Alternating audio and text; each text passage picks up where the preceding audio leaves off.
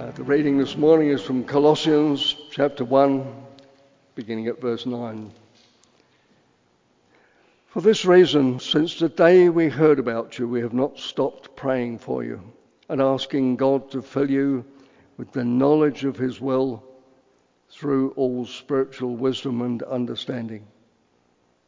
And we pray this in order that you may live a life worthy of the Lord and may please Him in every way bearing fruit in every good work, growing in the knowledge of God, being strengthened with all power according to his glorious might, so that you may have great endurance and patience, and joyfully giving thanks to the Father who has qualified you to share in the inheritance of the saints in the kingdom of light.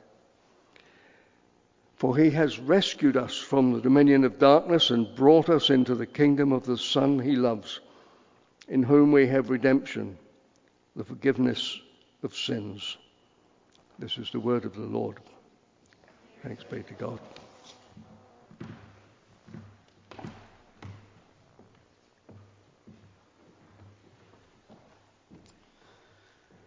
Thank you, Vic. Uh, do keep your Bibles open, uh, and we'll uh, start this time in prayer. Our Heavenly, Heavenly Father, we thank you for every opportunity uh, that we get to open up your word. Uh, and as we look at uh, this next bit in uh, Colossians this morning, Lord, please would you help us to grow in our maturity in Christ. In Jesus' name we pray. Amen. Well, most of you here will uh, know of the fictional character Peter Pan.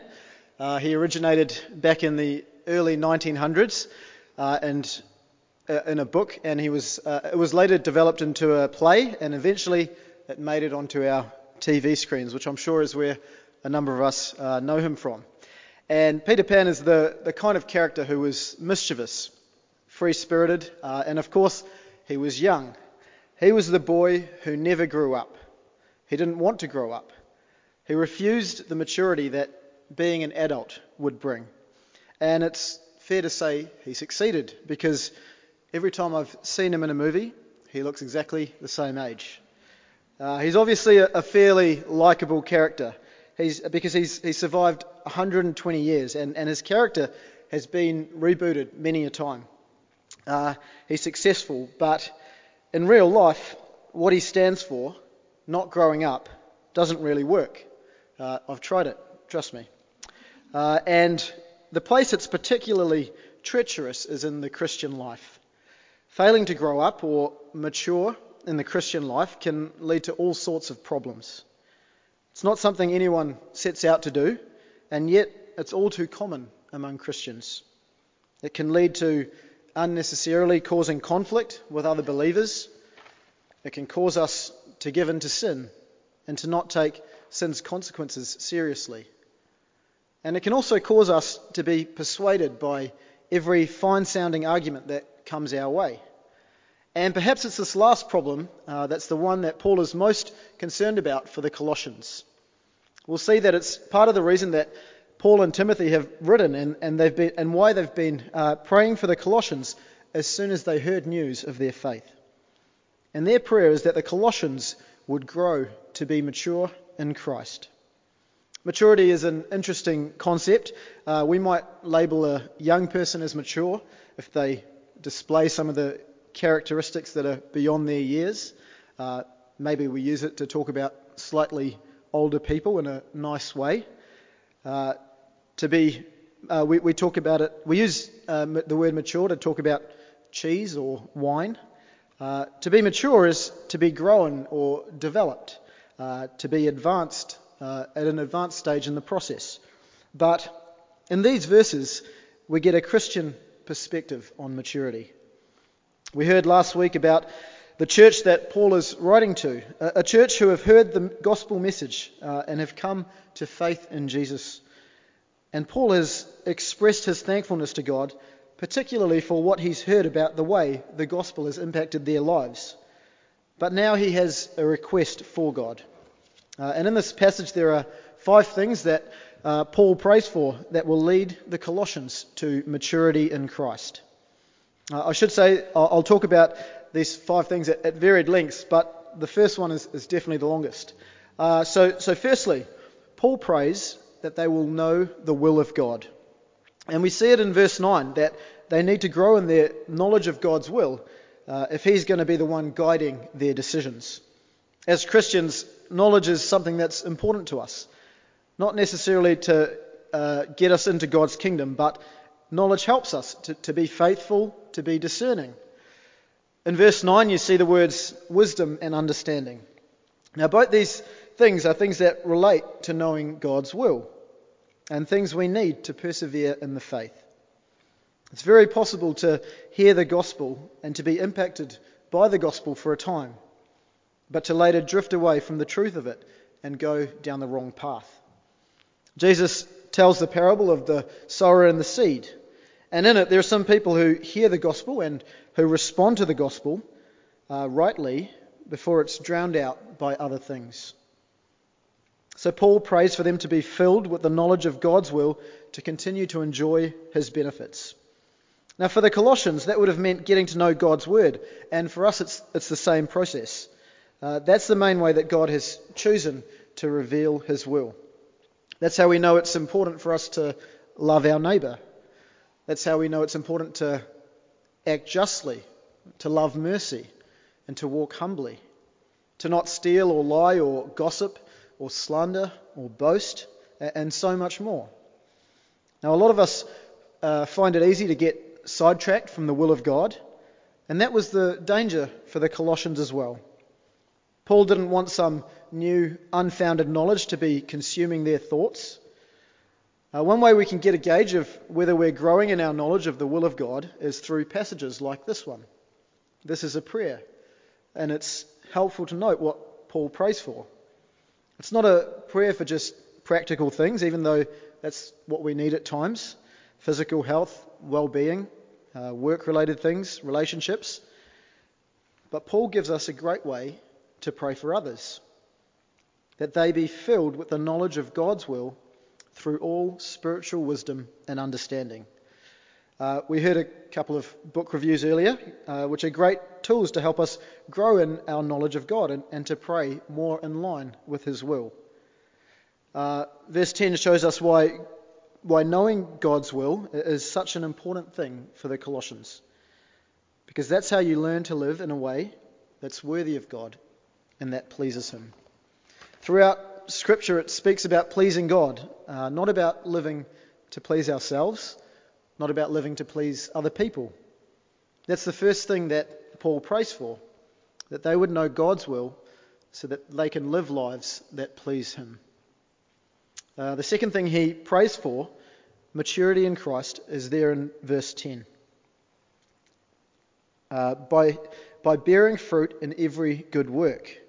Uh, what, is, what does that mean? Uh, we had a lemon tree when we moved into our place. Now it's just a tree. Uh, once upon a time, it, it bore fruit, and, other, uh, and that fruit blessed others. There was an abundance. And I think that's kind of the picture that we see here that the believers would live in a way that their good works are a blessing to their brothers and sisters. Our good works should be an outworking uh, of what Christ has already done in each of us. He's not meaning do good works uh, because you've messed up in one area of life and you want to get right with God or make yourself feel better. The works that Paul speaks of here is a bit like when we say thank you. Uh, we tend to say thank you after the fact, after someone's done something for us. Now, when we've been made right with God through Christ, uh, good works are a response to that. Bearing fruit in every good work is like saying thank you to God. Uh, and the motivation is to please the one who has rescued us. And the motivation should also be to bless others, like a fruit bearing tree does. That brings God glory. Now, the word for uh, bearing fruit, it means keep doing it, uh, keep bearing fruit. Bearing fruit in the Christian life is an ongoing thing that Paul calls the Colossians to do. It's not a thing that you do to begin with and then kind of sit back from. Uh, a lot of people in life look forward to the day when they will finally retire, uh, and some of you here may have already reached that glorious day. Uh, you've got the, the gold card to prove it.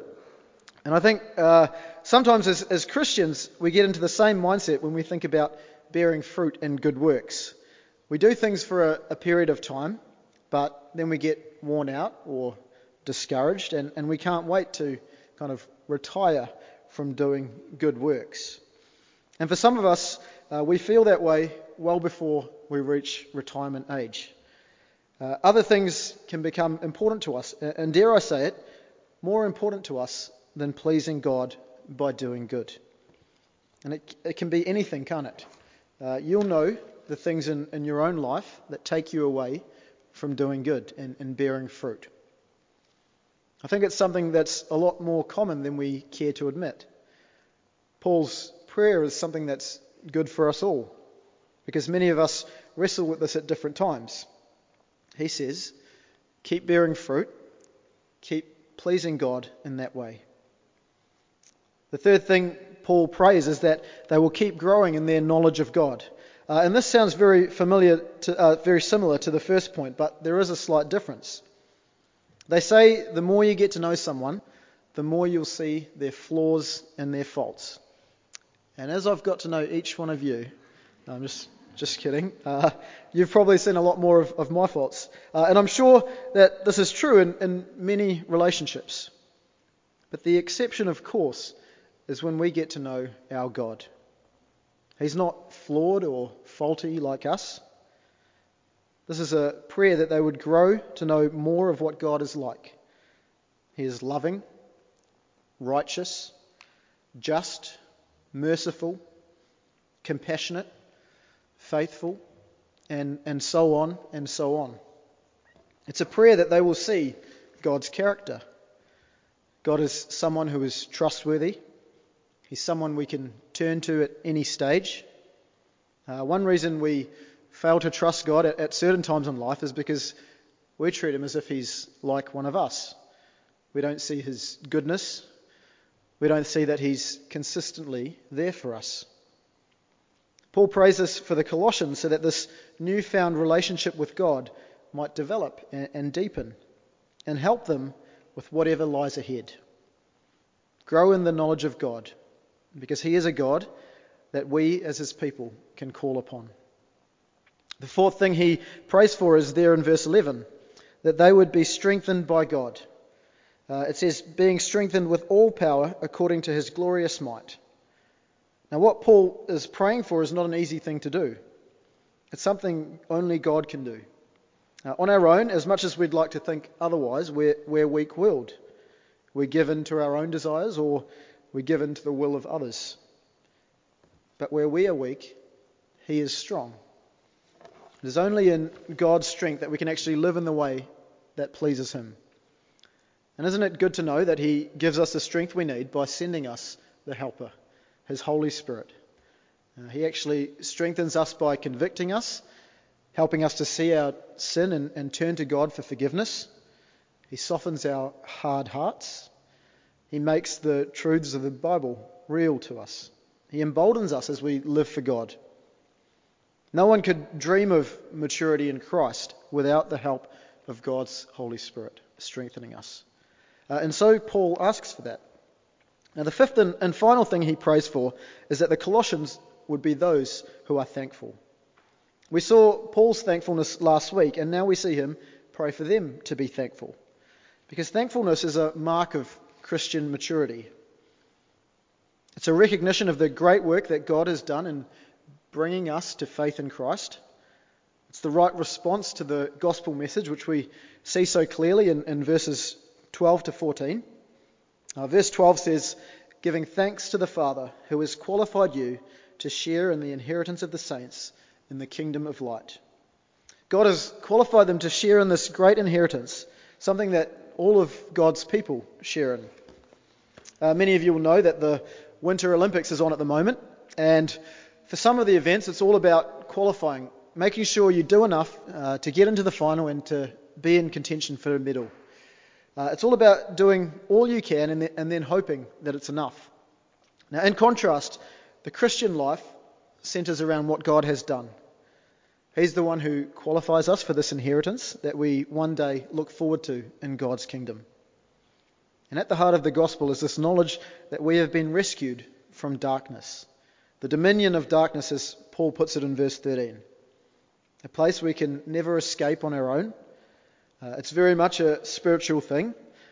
There's immorality, there's anger, violence, vengeance, and, and other such things that take a hold of us.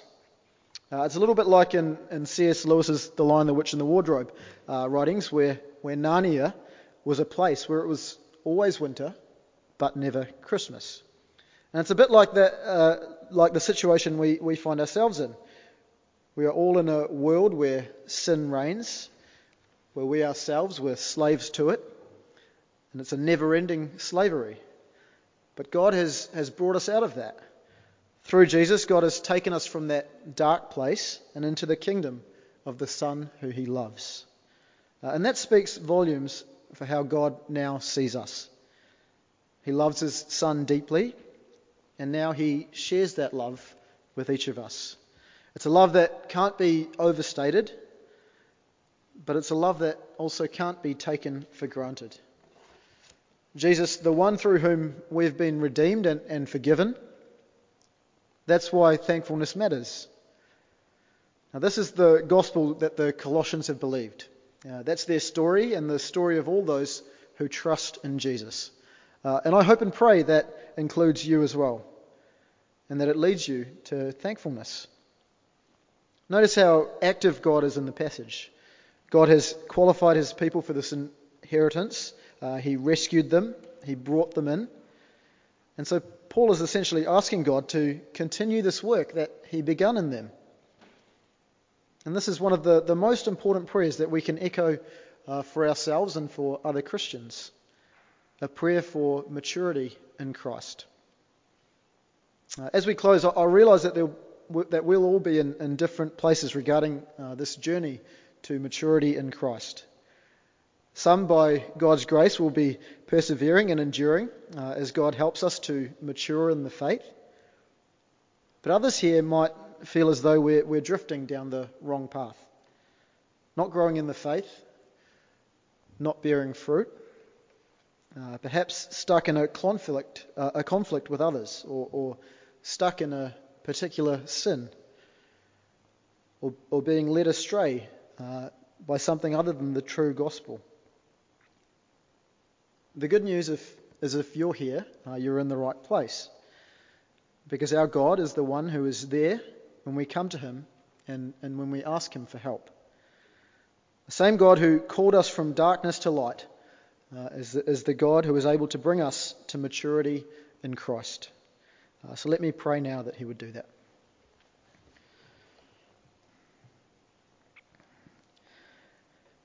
Our Heavenly Father, we, we thank you so much uh, for bringing us um, from the dominion of darkness uh, into the kingdom of your Son. Uh, Father, thank you for blessing us in that way. Lord, we pray for, for each of us here uh, that you would help us to continue to uh, strive to maturity in Christ. Please would you strengthen us. please would you help us to be thankful for what you've done. In Christ's name we pray. Amen.